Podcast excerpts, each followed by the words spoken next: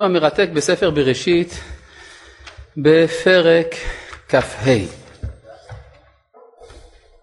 סליחה, כ"ד, פרק כ"ד. אנחנו היינו בעיצומו של משחק. המשחק היה חפש את המלאך. כמו איפה אפי, אז יש גם חפש את המלאך. אז אה, בואו נחזור לפסוק אה, כ"א.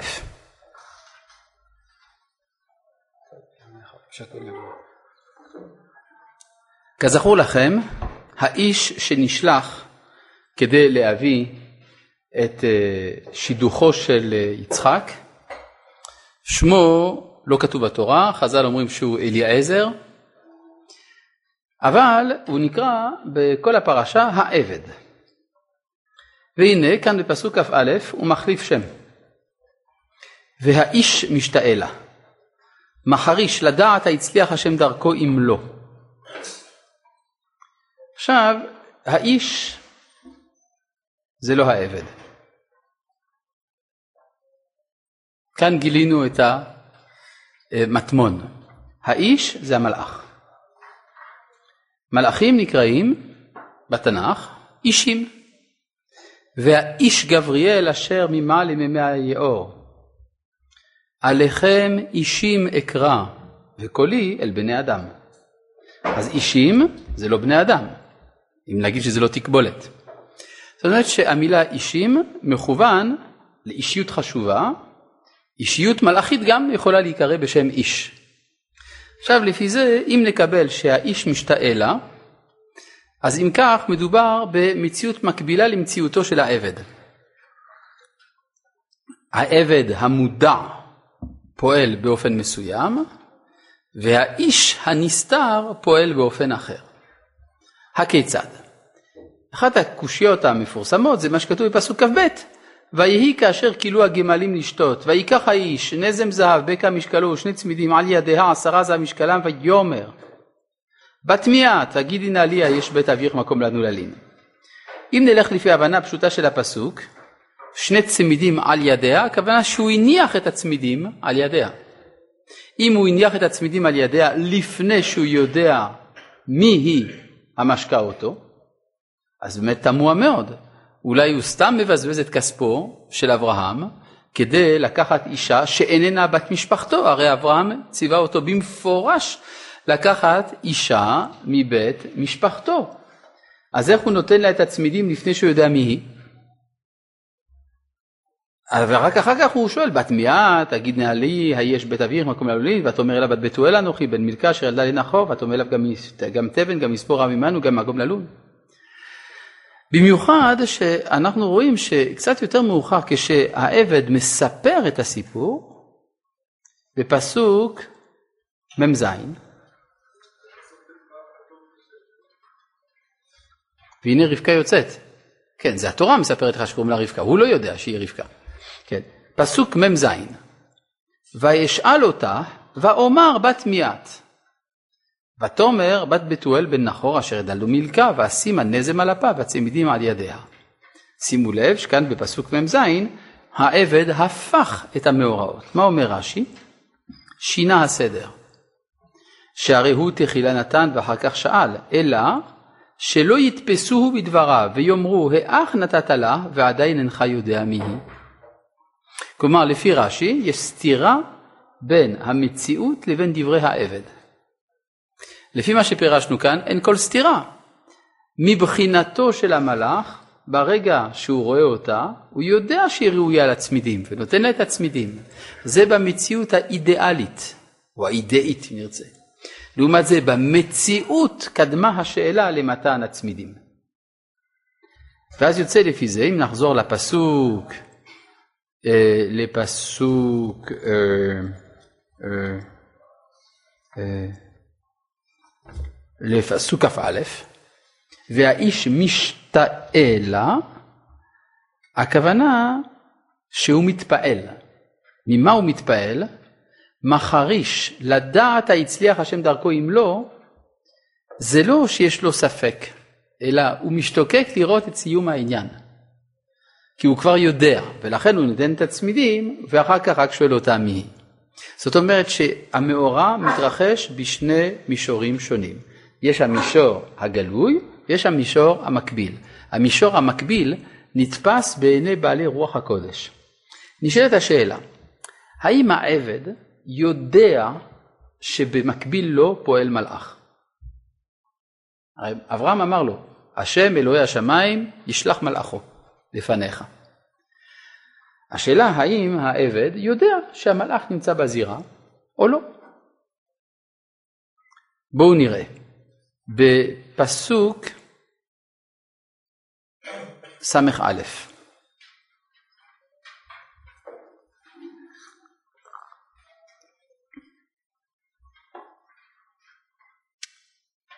פסוק ס"א זה לא מסובך למצוא, זה באותו פרק עדיין, זה לקראת סוף הפרק.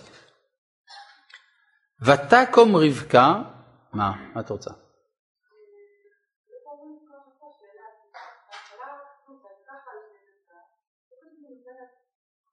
סליחה, תסתכלי עוד פעם בפסוק כ"ב.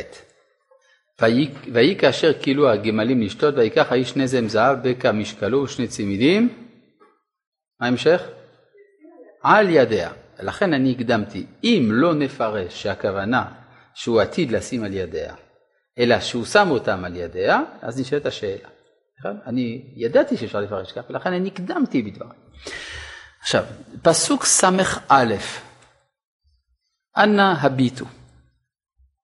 ותקום רבקה ונערותיה, ותרכבנה על הגמלים, ותלכנה אחרי האיש. למה רבקה הולכת? מה מושך אותה? האיש. ויקח העבד את רבקה וילך. כלומר העבד משוכנע שהוא לוקח את רבקה. אבל לפי תחילת הפסוק הוא לא לוקח את רבקה, זה, זה רבקה שהולכת אחרי האיש. זאת אומרת, רבקה יש לה רוח הקודש, והיא חשה את המלאך שנמצא שם. לעומת העבד שהוא אדם פרגמטי לחלוטין, הוא בכלל לא רואה מה קורה, הוא חושב שהוא לוקח את רבקה. זה מובן? עכשיו, בתוך המשפחה הזאת אנחנו רואים שאנשים רואים מלאכים. טוב, בואו נחזור למשל לפסוק כ"ה. ותאמר אליו, סליחה על הדפדוף המרובה, אני יודע שזה מאוד קשה. מצד שני, קצת תרגולת לא מזיקה. כן? קצת פעילות פיזית בזמן השיעור זה גם מועיל. ותאמר אליו גם תבן גם מספור עמנו גם מקום ללון ויקוד האיש וישתחו לשם. מי זה האיש? המלאך. מבסוט לאללה. ויאמר ברוך השם אלוהי אדוני אברהם אשר לא עזב חסדו ואמיתו מימי אדוני אנוכי בדרך ונחני השם בית אחי אדוני. ותרוץ הנערה ותגד לבית מה כדברים האלה ולרבקה אח ושמו לבן, וירוץ לבן אל האיש החוצה אל העין, ויהי כראות הנזם. אז שימו לב, פסוק כ"ט, כן? ולרבקה אח ושמו לבן, וירוץ לבן אל האיש, החוצה אל העין. אתם רואים שלבן הוא לא סתם אדם, גם לו יש רוח הקודש. הוא רואה את המציאות המקבילה. בסדר? העבד רואים שאין לו רוח הקודש, הוא לא מבין מה קורה בכלל. הוא רואה שיש השגחה, שהקדוש ברוך הוא עוזר לו, הוא לא רואה את האיש. זה שהוא לא רואה, יש יכול להיות סיבה נוספת, כי האיש בתוכו. כדי לראות אתה צריך להיות בחוץ, אבל מי שבפנים, בתוכך אתה לא יכול לראות. כמו שכתוב, וישוב המלאך הדובר בי, כמו שכתוב בזכריה, הדובר בי. אז זה שהמלאך נמצא בתוכו של העבד, ולכן הוא לא רואה. בוודאי, הם הסכימו לרבקה, אנחנו נראה למה הם הסכימו לרבקה. כן, בבקשה, דבר.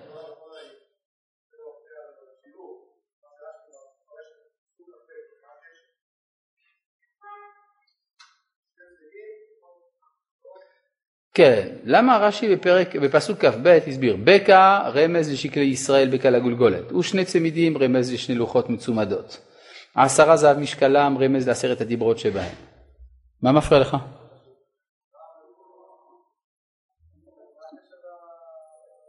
הוא מסביר לך למה זה היה הדברים האלה דווקא. או שאתה לא מנסח את השאלה שלך נכונה. מה הקשר? הקשר ברור. הוא רוצה להסביר למה בקע, רמז זה שקלי ישראל. שני צמידים, רמז זה שני לוחות. הכוונה שהתכשיטים האלה רומזים לדברים האלה. למה הוא נתן לה את זה? זה משהו אחר. הוא נתן לה את זה כי הוא רצה לתת לה דברים יקרים, כן?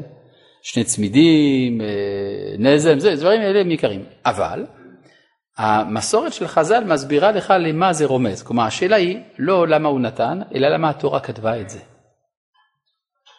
כן? למשל כתוב, ומגדנות נתן לאחיה ולאמא, לא כתוב איזה מגדנות.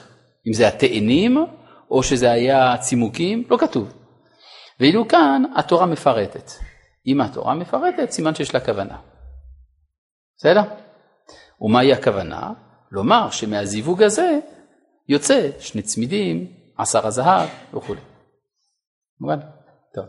ולכן זה רמוז, אומר ככה, כשאדם נותן קידושין לאישה, נותן טבעת, בימינו נותנים טבעת. הטבעת הזאת היא בעצם הדבר הראשון שהוא נותן לה, אבל כל החיים הוא ייתן לה כל מיני דברים, לא? כן? כלומר, אה, זה כמו שאחד שואל, אבא, בכמה קנית את אימא? אז הוא אומר, לא גמרתי לשלם. כן? אז זה התחיל עם טבעת. אז גם פה, כן, כלומר, בתוך הנזם, הצמידים, עשרה זהב משקלם, כלולה כל, כל ההיסטוריה של העם היהודי. זה מתחיל משם, ולכן יש הדברים האלה. בבקשה. למה היה צריך מלאך? זה לא התערבות ניסית, זה מלאך. זה התערבות השגחית. למה היה צריך? זה ראינו בשני השיעורים הקודמים, לא? אתה זוכר את השיעור הקודם? כן או לא? כן. אז הסברנו שאברהם אמר, השם אלוהי השמיים אשר לקחני מבית אבי ומארץ מולדתי ואשר נשבע לי לאמור לזרעך אתן את הארץ הזאת, הוא ישלח מלאכו. אז ראינו שאברהם מכנה את הקדוש ברוך הוא בשם אלוהי השמיים. הוא לא מכנה אותו בשם אלוהי הארץ. מדוע? כי בארץ, בחוץ לארץ הקדוש ברוך הוא לא אלוהי הארץ, הוא רק אלוהי השמיים. נכון? דהיינו, מי שרוצה לדעת את האלוהים בחוץ לארץ צריך להיות שמימי, רוחני, ספיריטואליסטי. אז איך בכל זאת הקדוש ברוך הוא פועל בעולמו בחוץ לארץ? דרך מלאכים. נכון? זוכר את זה? בסדר. מה ההבדל בין מלך למלאך? א', כלומר מלאך זה הרחבה של המלך. המלך נעלם, שמו א' באמצע האותיות. כן? אז לכן יש תיווך. בסדר.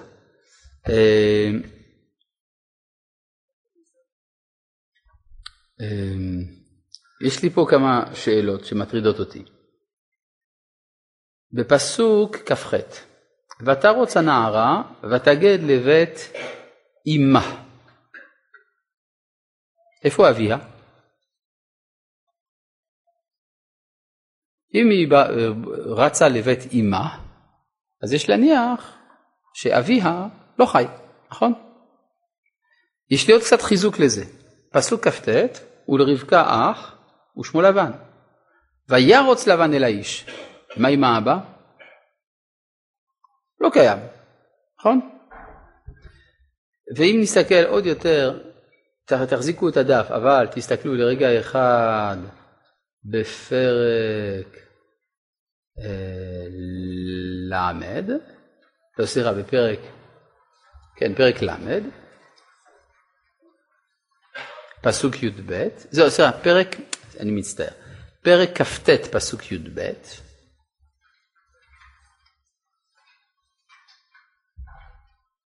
וישק, ויגד יעקב לרחל, כי אחי אביה הוא וכי בן רבקה הוא, ותרוץ, ותגד לאביה.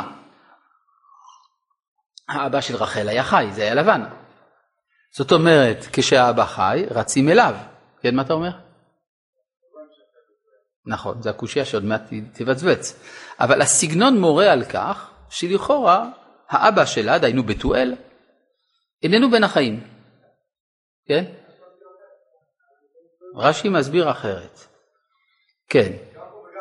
בפסוק כ"ח לבית אמה דרך הנשים הייתה להיות להם בית לשב בו במלאכתן ואין הבת מגדת אלא לאמא, נכון?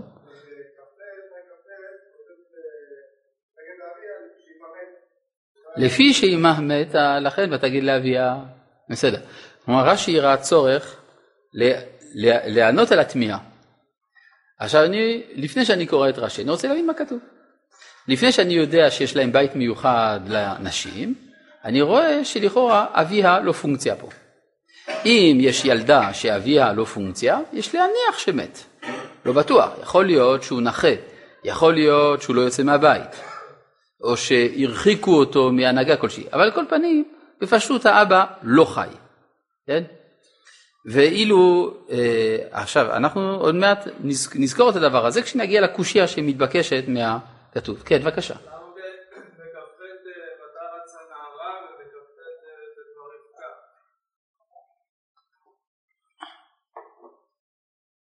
בכ"ח ותרוץ הנערה, כן, ואחר כך פסוק כ"ט מה, רבקה רצה? לא.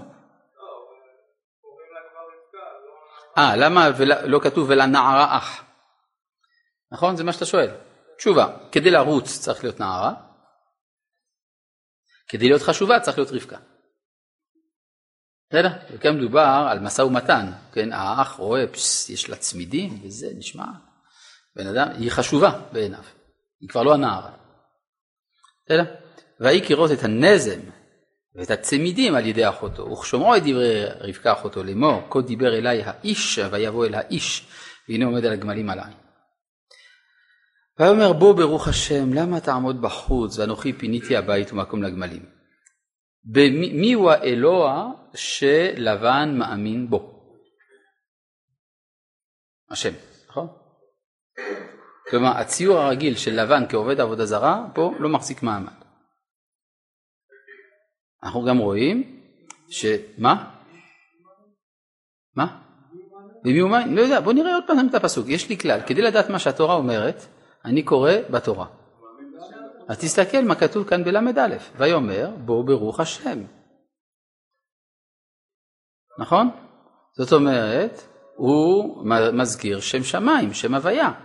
בתור, אלוה, בתור אלוהיו, בתור מי שמברך את העבד, נכון? זאת אומרת שבבית של לבן מכירים שם השם. כן, מה אתה אומר?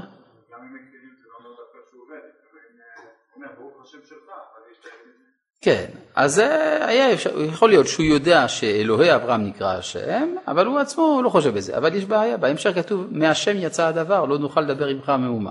כן, מה אתה אומר?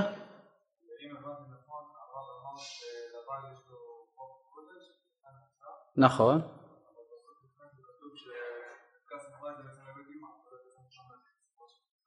אבל הוא רואה את האיש. הוא רואה את האיש. אם האיש זה המלאך, צריך רוח הקודש כדי לראות איש. איש, לפי מה שהסברנו לפני כבר רבע שעה, זה מלאך. כי בתנ"ך המילה איש מציין גם מלאכים. עליכם אישים אקרא וקולי אל בני אדם, או והאיש גבריאל אשר ממעל למימי היאור, נכון? הוא רץ אל המלאך. מה? דיבר איתו, כן. מה אתה?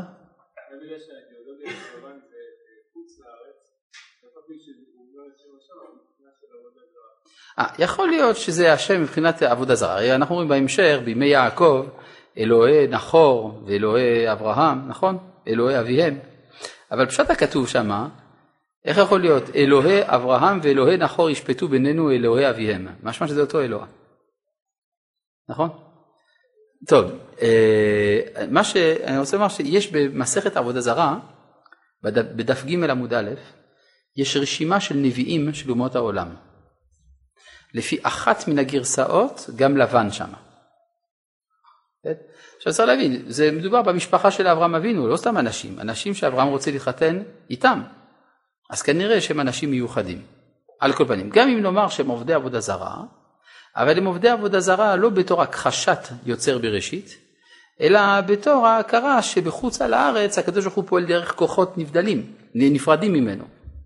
ולכן הם מרשים לעצמם לעבוד עבודה זרה בחוץ לארץ. כמו שגם הרמב"ן טוען, שמה שאבותינו אברהם, יצחק ויעקב קיימו את כל המצוות, קיימו את כל המצוות בארץ ישראל בלבד, אבל בחוץ לארץ לא קיימו. טוב, ויבוא האיש הביתה. כן, מה אתה רוצה?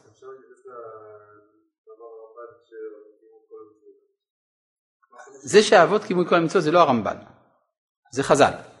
הרמב"ן מסביר שמה שהם קיימו כל המצוות זה בארץ ישראל אבל לא בחוץ לארץ. ככה הוא מסביר מדוע יעקב אבינו נשא שתי אחיות. כי זה היה בחוץ לארץ אז זה בסדר.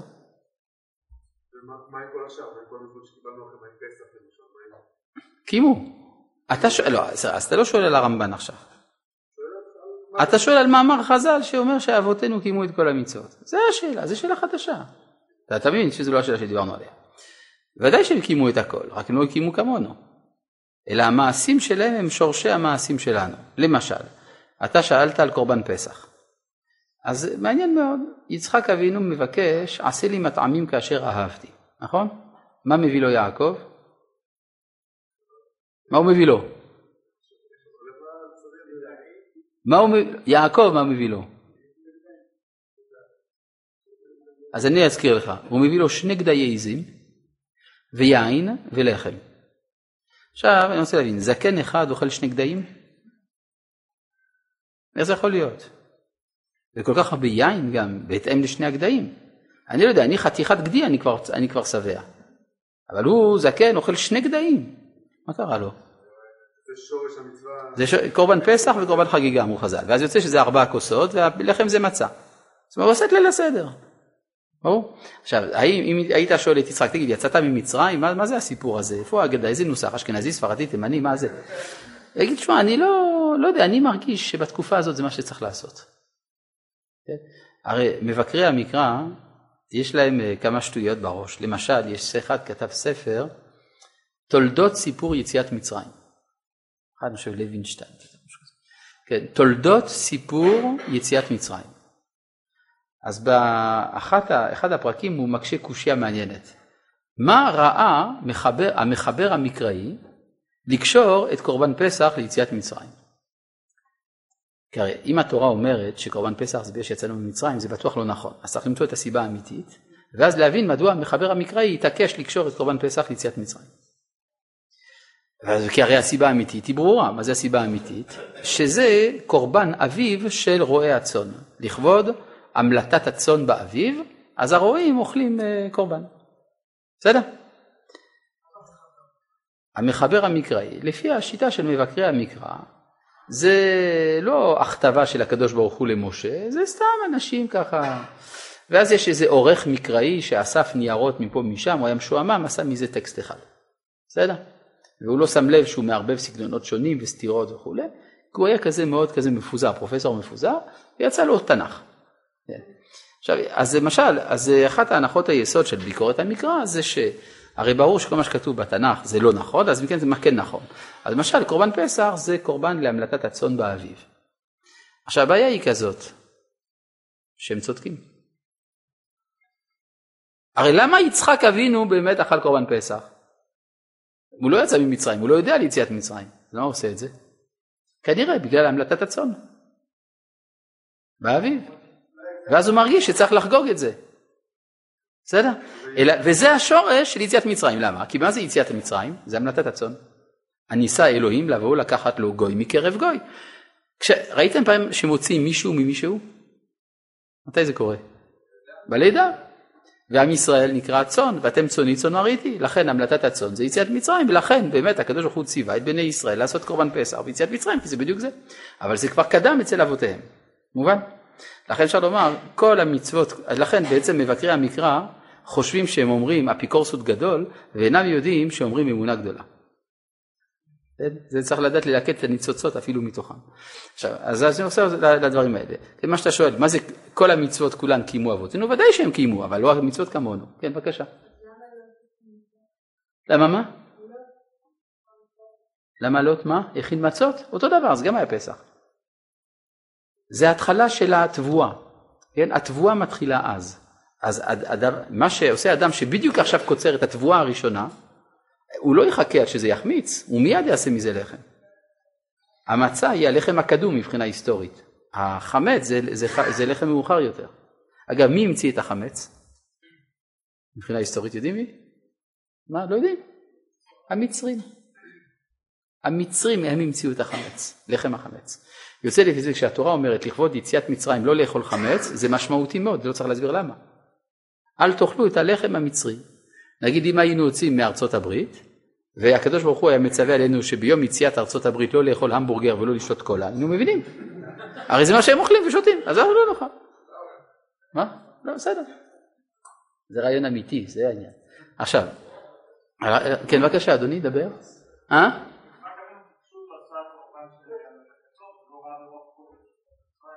ברור שהוא רואה ברוח הקודש, רק הוא לא יודע מה הוא רואה. זאת אומרת, זה יצחק אבינו יש לו רוח הקודש, וכשהוא עושה קורבן להמלטת הצאן זה מחובר למגמה ההיסטורית הכוללת. ייתכן אפילו שיצחק הרגיש שזה קשור למשהו שקשור ליציאה מהגלות או משהו כזה. אבל הפרטים הוא לא מכיר, הוא לא יודע על עשר מכות, וגם הוא לא יודע על הכרפס, והוא אפילו גם לא יודע על חד גדיא. זה לא, לא, לא חייבים להגיד את זה. כן, ברור. כן. ודאי, הייתה יציאת אה, אור כסדים. כן, אבותינו היו עושים אה, חגיגה ליציאת אור כסדים ויציאת חרן, בוודאי. כן? יש לנו אפילו שרידים בהגדה של ההגדה הזאת. ברור? מתחילה אה, עובדי עבודה זרה היו אבותינו, בעברי נהר ישבו אבותיכם מעולם, ארמי עובד אבי, כל זה בעצם זה שרידים של ההגדה, של ההגדה הקדומה. טוב, אז כל זה היה רק בדרך אגב, למה הזכרתי את זה? מה? בגלל? לא, למה דיברנו על המצוות של האבות? אה, בגלל הרמב"ן, כן, כן. זאת אומרת, רציתי להסביר מי זה לבן. שלבן הוא אישיות, כלומר, זה שהיום אנחנו מחלקים בין עבודת השם לעבודה זרה, חלוקה חתוכה. לא ברור שבראשית ההיסטוריה החלוקה היא כל כך ברורה. כי מה זה העבודה זרה? זה עבודת השם בצורה זרה. כמו שהגמרא אומרת, לעבוד את השם בחוץ לארץ זה גם כן עבודה זרה. אתם רוצים לראות עובד עבודה זרה? תלכו לבית כנסת בגולה, זה עבודה זרה, נכון? מה? נראה אותו דבר. כמו מה? כמו הכנסייה? נראה כמו בית כנסת רגיל. לא יודע, היית בחוץ לארץ? נו, אז איך אתה יודע? טוב. לא יודע, בדקת? איך אתה יודע? טוב, אה, כן. אז למה זה רק מוגבל לשבעה ימים? כי אין בעיה לאכול את הלחם של מצרים. יש בעיה לאכול את הלחם של מצרים כשאני יוצא ממצרים. כן? אז צריך לעשות הבחנה. טוב, בואו נמשיך. אה, אני עוד לא יודע למה אני הזכרתי את האבא ולא אבא. אני אדע בהמשך. לא, אתה צודק, זו שאלה טובה, אבל אני חושב שיש לי, בהמשך, אני חושב שיש לי מה לומר על זה. ויבוא האיש הביתה ויפתח הגמלים וייתן תבן ומספול הגמלים ומים לרחוץ רגליו ורגלי האנשים אשר איתו ויושם לפניו לאכול ויאמר לא אוכל עד אם דיברתי דבריי ויאמר דבר. העניין הזה שהוא לא רוצה לאכול זה כדי לא להיות משועבד להם. בתרבות המזרחית זה מאוד בולט. ברגע שקיבלת ממישהו כוס מים אתה כבר קנוי לו. אז הוא אומר אני לא שותה אצלכם. טוב בסדר דבר. ויאמר עבד אברהם אנוכי. מה פירוש הדבר?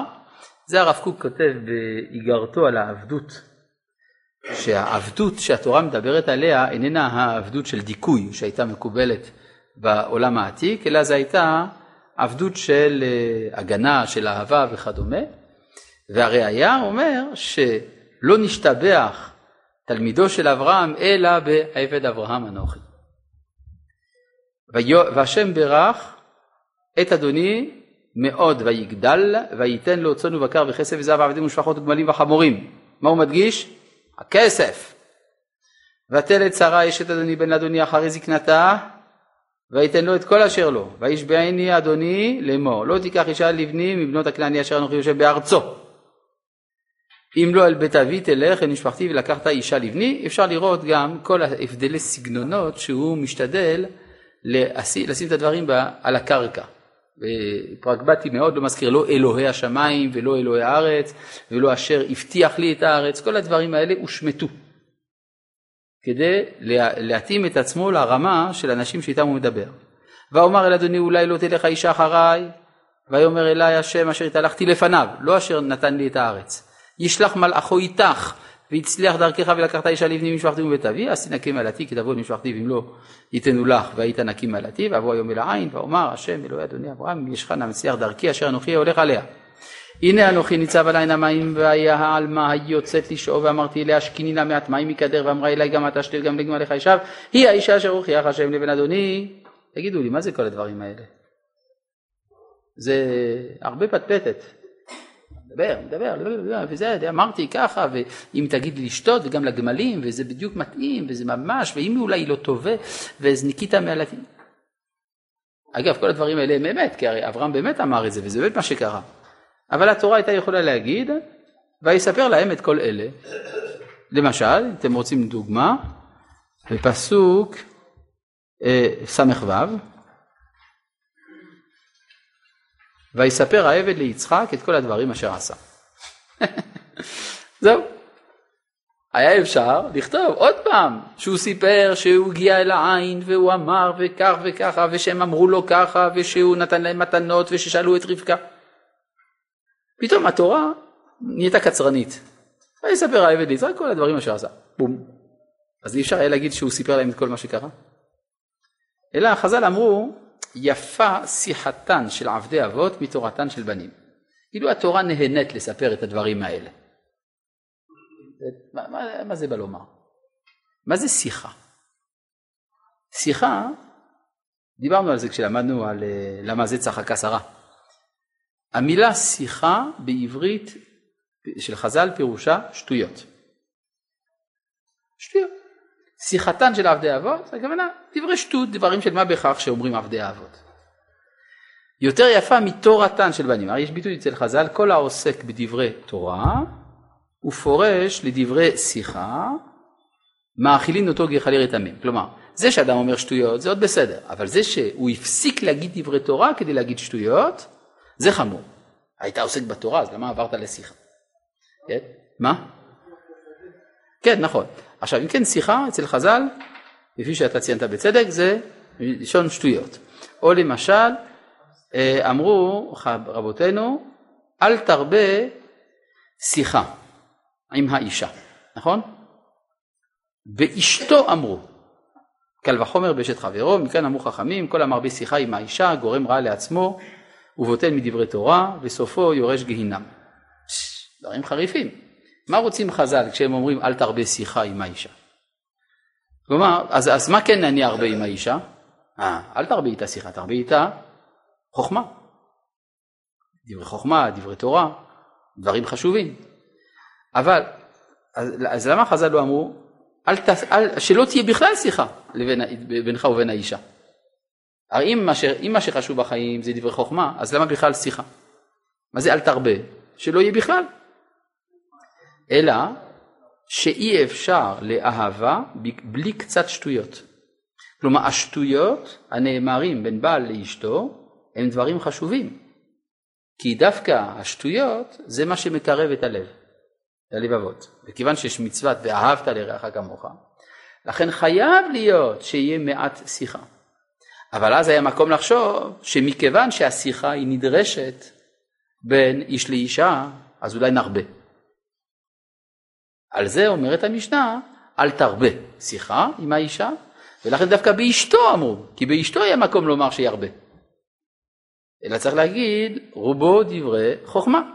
כך שהביטוי שיחה פירושו שטויות. גם מצאנו בחז"ל בראשית רבה, על זה הקדוש, ברוך הוא אומר למה זה צחקה שרה, מעולם לא, נז, לא נזדקק הקדוש ברוך הוא להשיח עם אישה אלא עם אותה צדקת. מה זאת אומרת לא, אם הקדוש ברוך הוא לא דיבר עם אישה לא יכול להיות, הרי היו נביאות, כן? יש לנו נביאות שקמו לישראל, אז ודאי שהקדוש ברוך הוא דיבר עם נשים. אלא מה הכוונה שהוא לא השיח, הכוונה שהוא לא אמר שטויות. כי השיחה הזאת, למה זה צחקה שרה לאמור לה אף מן המלט ואני זקנתי? זה סגנון מבודח. סגנון מבודח מצאנו רק עם שרה. ברור? אז לכן כשהחז"ל אומרים יפה שיחתן של עבדי אבות מתורתן של בנים, זה בא לומר שהאבות היו במדרגה כזאת שאין הבחנה אצלם בין העולמות, בין התורה לבין החיים. בעולם שלנו, הבנים, יש לנו בעיה.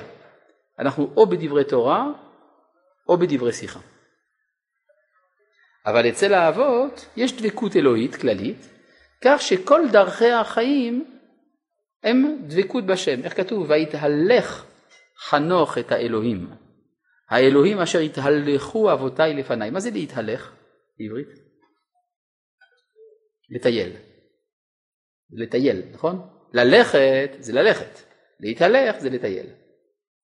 מה ההבדל בין טיול לבין הליכה? כשאני הולך, המטרה שלי זה נקודת הסיום. כשאני מטייל, המטרה זה המסלול. נקודת הסיום היא משנית, העיקר זה המסלול. אז אצל האבות הם היו במצב כזה שאין נקודת התחלה ונקודת סוף, הכל שייך אל הקודש. וזאת השאיפה של הדורות האחרונים, וקצת המשיכה לשוב אל זה. ולכן מצאנו שהתפילה של יצחק אבינו, נאמר עליה, ויצא יצחק לסוח בשדה. אמרו חז"ל, הלך להתפלל מנחה. מה זה נקרא להתפלל מנחה? לסוח? כן? מה? כן, זאת אומרת, סתם לטייל כזה נחמד. זה עבודת השם שלו. כן? לא, זה אפילו לא התבודדות, כי בהתבודדות אדם אומר משהו.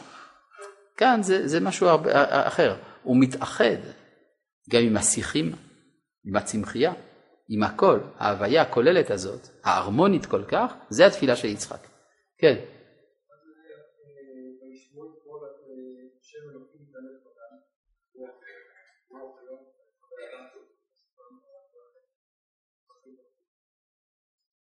שהקדוש ברוך הוא מתהלך ברוח הגן. כן, זה הזמן של תפילת מנחה שלו. נכון? זאת אומרת, הקדוש ברוך הוא מטייל שם.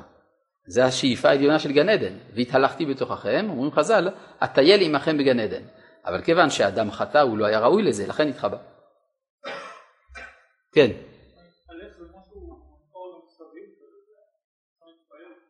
זה לא סביל, זה סביל ופעיל כאחד, זה בניין התפעל.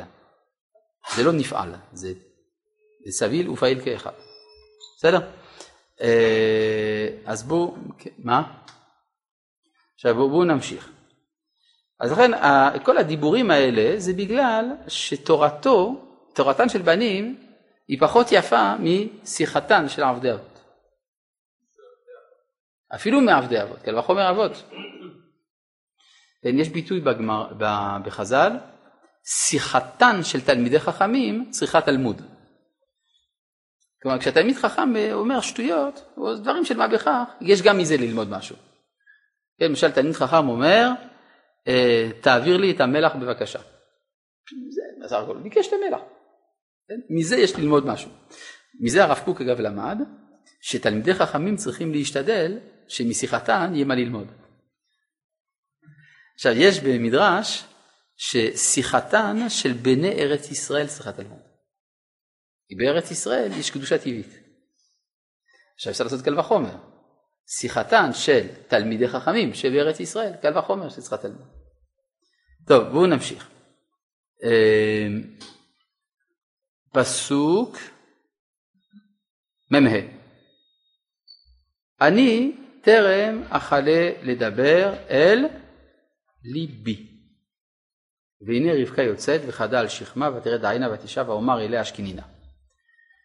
מעניין, עם מי הוא דיבר? עם השם, אז מה הוא אומר אל ליבי? יש פה כמה דברים אה, שרמוזים כאן. א', שהקדוש ברוך הוא ליבו של האדם. נמצא בליבו. דבר נוסף, הוא מדבר איתם במדרגה שלהם. הם אינם מאמינים בתפילה טרנסצנדנטית, שיוצאת מן ההוויה. אז בעצם עבור המשפחה של לבן, תפילה זה הדיבור של האדם עם עצמו. לכן אני מדבר בשפה שלהם. כן.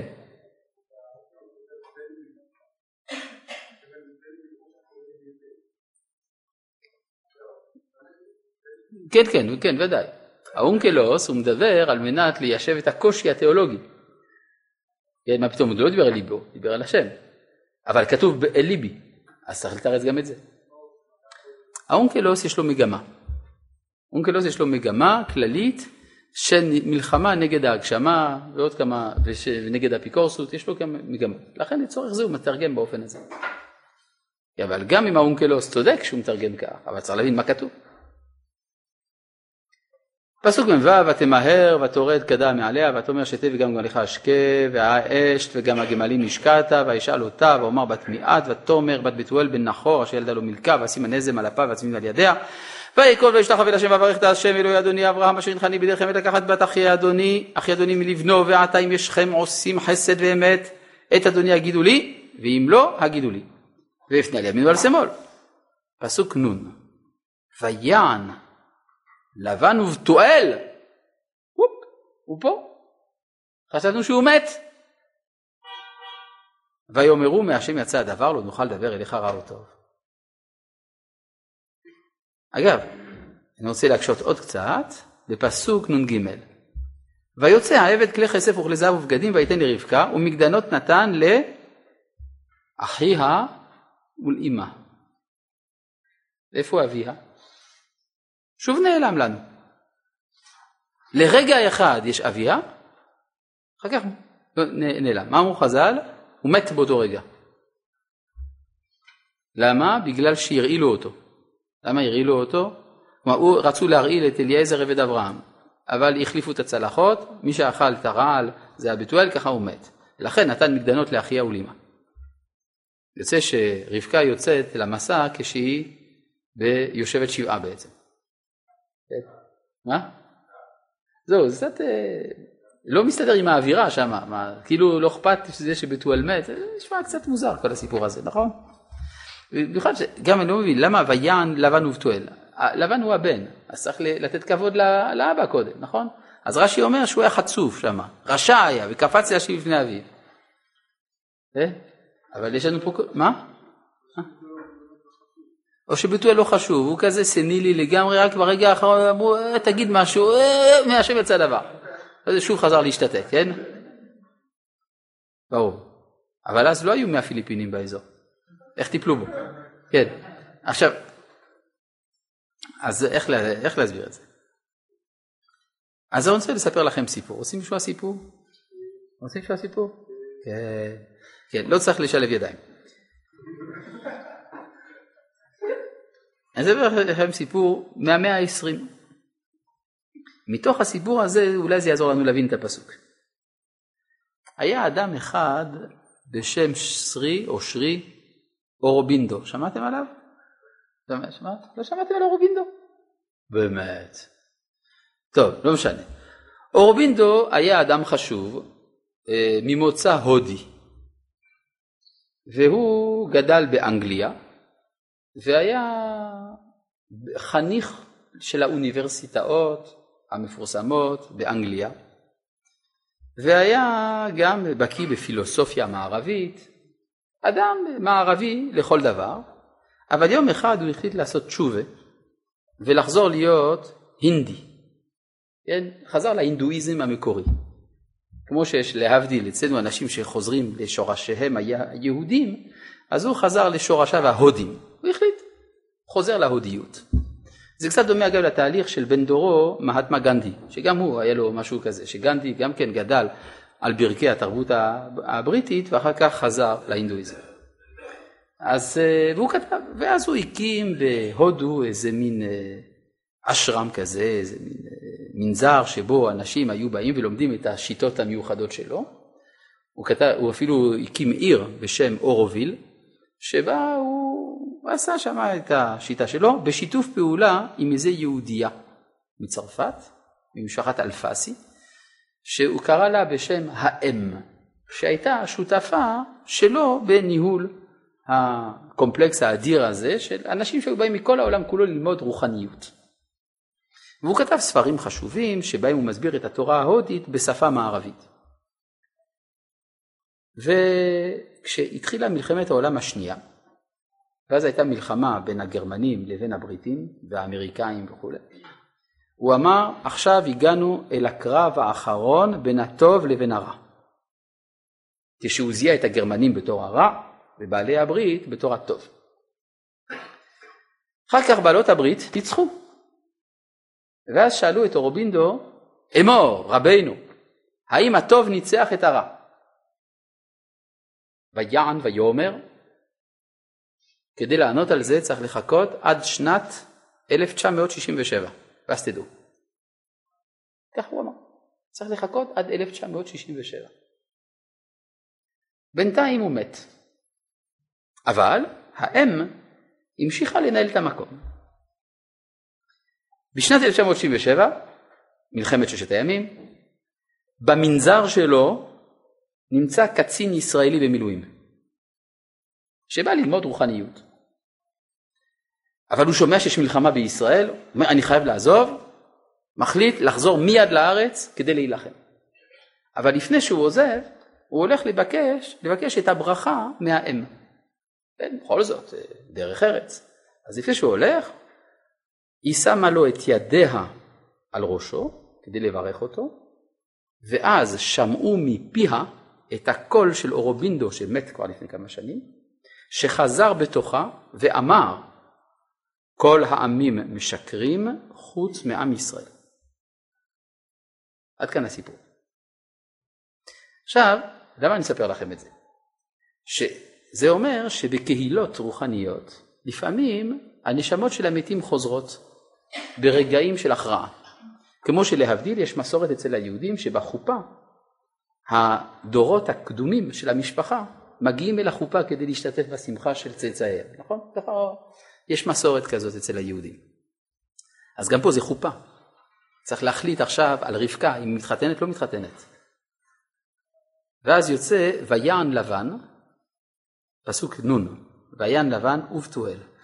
בתואל חזר לאותה שעה, כדי לומר, ויאמרו מהשם יצא הדבר, ואז בעצם שוב הלך בתואל.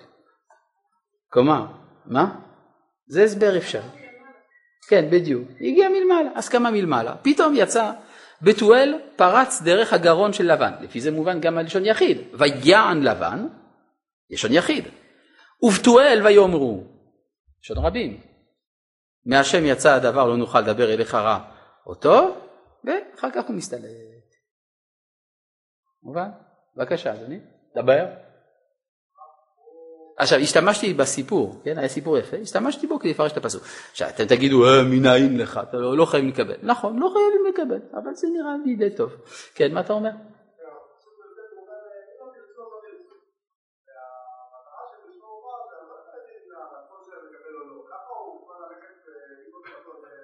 מה אתה רוצה שהוא יעשה? מה? יגנוב אותה? כתוב אולי, אבל אברהם אמר לו לחכות להסכמה, נכון? אולי לא תובע אישה, ואם לא תובע אישה וניקטה, נכון? אמר לו את זה. אבל היא ברשות אה, המשפחה, היא לא יכולה ללכת לבד, היא ילדה קטנה. באותם הימים. אתה שואל שאלה יפה, כל תיקון העולם אה, מתעכב. יש גם שאלה, אתה יכול לשאול על משה רבנו. הקדוש ברוך הוא אומר למשה בסנה, לך תוציא את ישראל ממצרים, אני שולח אותך, לך לפרעה, תעשה את האותות, אין בעיה, אתה מוציא אותם.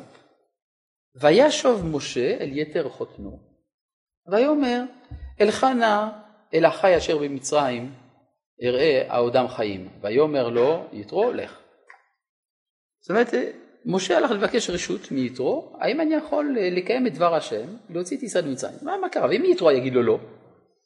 הקדוש ברוך הוא ציווה הרי. אם יתרו יגיד לו לא, מה יעשה משה? הוא יקשיב לו. למה? כי יש דרך ארץ. אבל מה עם זה שתיקון העולם, יציאת מצרים מתעכב? אז הקדוש ברוך הוא יסתדר עם זה, שהוא ימצא מישהו אחר. דרך ארץ קדמה לתורה. כן? לא ייתכן שהכרעות חשובות בהיסטוריה תעשינה שלא מתוך שותפות הדרך ארץ בדבר. לפעמים. טוב, כן, מה אתה אומר?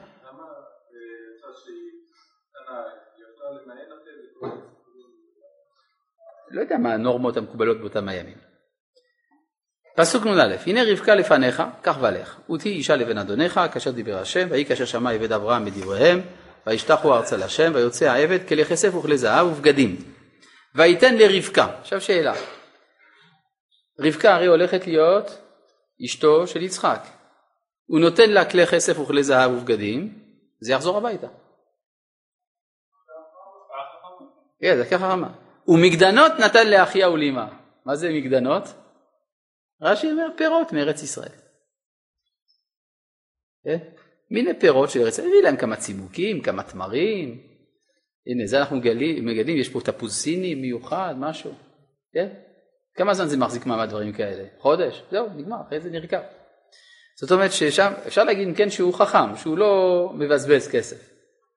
או שיש פה משהו יותר עמוק. פירות של ארץ ישראל זה שווה זהב.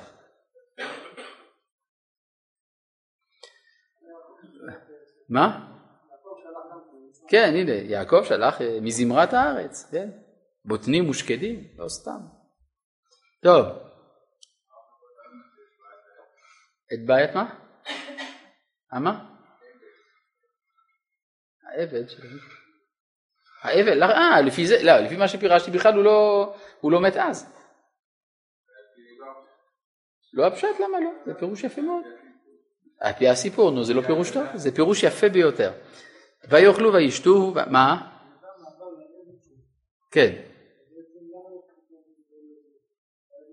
מספרים לך שני סיפורים, גם וגם. ויאכלו וישתו הוא והאנשים אשר עמו וילינו ויקום בבוקר ויאמר שלחוני לאדוני ויאמר אחיה ואימה. תשב הנערה איתנו ימים או עשור אחר תלך. כלומר ברגע שהוא אכל אצלם יש כבר התחלה של שיעבוד אליהם. דבר מאוד מעניין, כל פעם שיש גאולה יש שלב של אמנציפציה, שלב שבו הגלות נעימה, ואז מתחילים לשאול את עצמנו אולי לא כדאי לצאת. אז יש כאן סכנה. ויאמר עליהם אל תחרו אותי והשם יסיח דרכי שלחוני בכלל אדוני ויאמרו נקרא לנערה ונשאלה את פיה עכשיו פתאום היא הופכת להיות חשובה. ויקראו לרבקה ואמרו אליה תלכי עם האיש הזה ותאמר אלך. זו המילה היחידה שאמרה בכל הסיפור הזה זה, היא ידעה מה היא צריכה להגיד, וישלחו את רבקה אחותם ואת מניקתה ואת עבד אברהם ואת אנשיו. שימו לב, אם שולחים את מניקתה, סימן שבת כמה היא? ילדה קטנה, כן? מניקתה. עכשיו, זאת, זה אומר שהיא עכשיו מניקה אותה, אבל היא זו שגידלה אותה. כלומר, היא זקוקה עדיין לאיזה מין טיפול אמהי. כן, מה אתה אומר?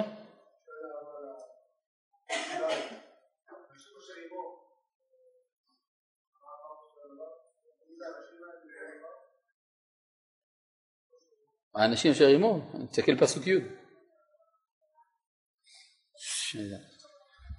למדת איתי את הפסוק י', לא? ויקח העבד עשרה גמלים גלי אדוניו וילך. נו, עשרה גמלים, איך אתה מוביל, מוליך אותם לבד? ודאי, מה זאת אומרת? אז מה, אז קודם כל יש סכנות הדרך ויש גם המתנות. זה צריך להיות מכובד, מה, סתם ככה הולכים לקחת מישהי? מכובד. כן? גם כלה צריך עשרה, נכון? לא, לא עושים קידושין בלי עשרה אנשים, נכון? כן, בספר רות, כתוב במגילת רות, שבו אז הושיב עשרה אנשים ויאמר שבה, שבו, לך, שב, שבו לכם פה פלוני אלמוני, נכון? כי הוא רוצה להתחתן, או הוא או, או, או הגואל עם רות, ועם עשרה אנשים, מניין, כן, מה אתה אומר?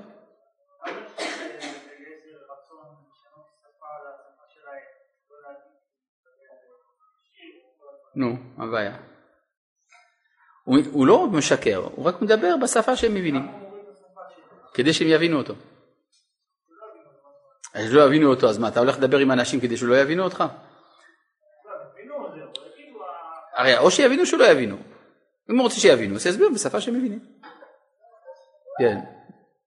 וישלחו את רבקה, אחותם ואת מניתה, ואת עביד אברהם ואת אנשיו, ויברכו את רבקה ויאמרו לה, אחותנו את היי לאלפי רבבה. וירש זרח את שאר, את שאר שונאיו. אגב, על אלפי רבבה זה הרבה. אלפי רבבה זה באמת הרבה מאוד אה, צאצאים. אבל אפשר גם להסביר, אלפי זה מלשון אחדות. אלף זה א', זה מאוחדים. רבבה זה מלשון ריבוי. כלומר מברכים אותה ברכה שיש בה גם יסוד של המחלוקת. מתחיל מאלפי, אחר כך נהיה רבבה. ותקום רבקה ונערותיה ותרכנה הגמלים ותלכנה אחרי האיש ויקח העבד את רבקה ויילך ויצחק בא מבובר לחיירואי והוא יושב בארץ הנגב. תראו את היופי הספרותי של מה שמתואר כאן. ויצא יצחק לסוח בשדה לפנות ערב וישא עיניו היער והנה גמלים באים. ותישא רבקה את עיניה ותראה את יצחק ותיפול מעל הגמל ותאמר אל העבד מי האיש על הזה ההולך בשדה לקראתנו. איך היא רואה את יצחק?